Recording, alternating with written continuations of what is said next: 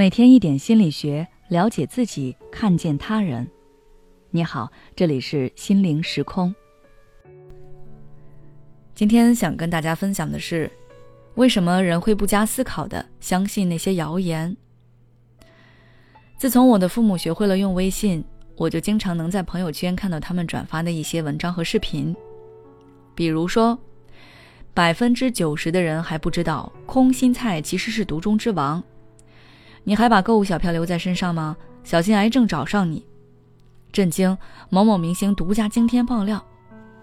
这种一看就是谣言的信息，但是父母不太能分辨，所以看到这种文章一般都会相信。其实不只是父母，我们有时候也一样。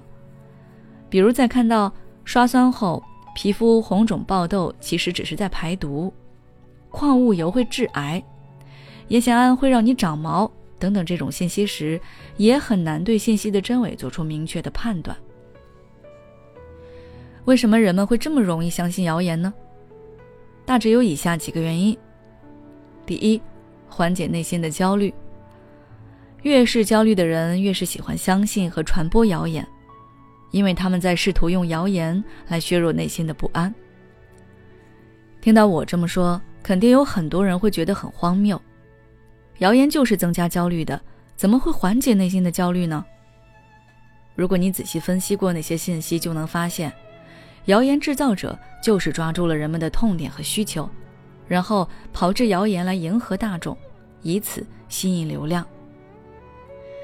比如长辈们常常转发一些养生类谣言，因为对于年纪较长、身体素质每况愈下的老人来说，疾病、衰老和死亡。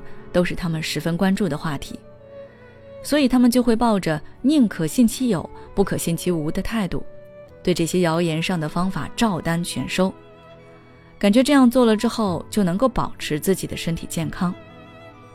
再比如一些护肤谣言，轻信护肤谣言的人本身就恐惧变丑，渴望变美，为了变美，所以愿意尝试各种方法。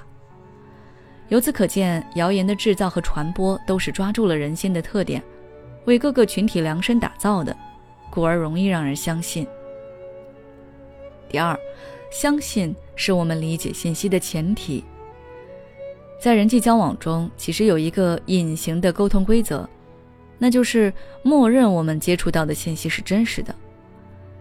大家可以回想一下，当别人告知我们一些事情时，是不是即使我们嘴上说着，不是吧？真的吗？看着不像啊。但实际上，我们心里已经默认了对方说的都是真的。这是因为相信是我们理解信息的前提。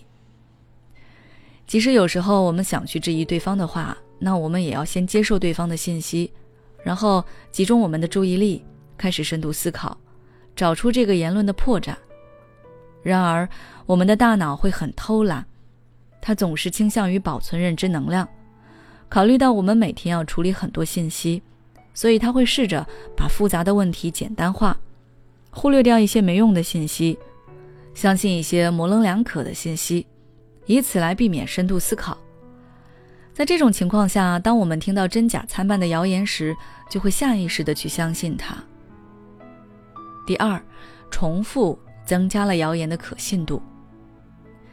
心理学上有一个现象叫虚幻的真相，它是指与仅接收到一次的信息相比，人们更倾向于相信重复接收到的信息是真的，因为重复感增加了我们对这个信息的熟悉度，而且谣言在被不断传播的过程中，它本身一些不完整的信息也会得到补充，然后看起来更加的具有真实性，再加上从众心理的影响。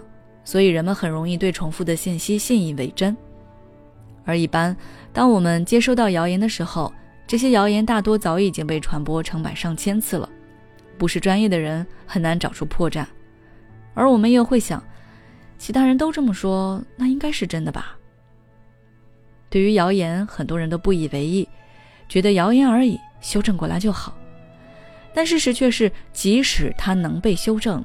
但它依旧可以持续影响人的判断，那些残留在人大脑中的谣言碎片，还是会影响着我们的思维。等到类似的谣言再次出现的时候，他们又会相互作用，再次干扰我们的判断。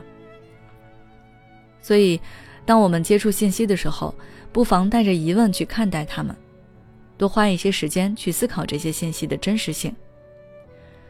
好了，今天的分享就到这里。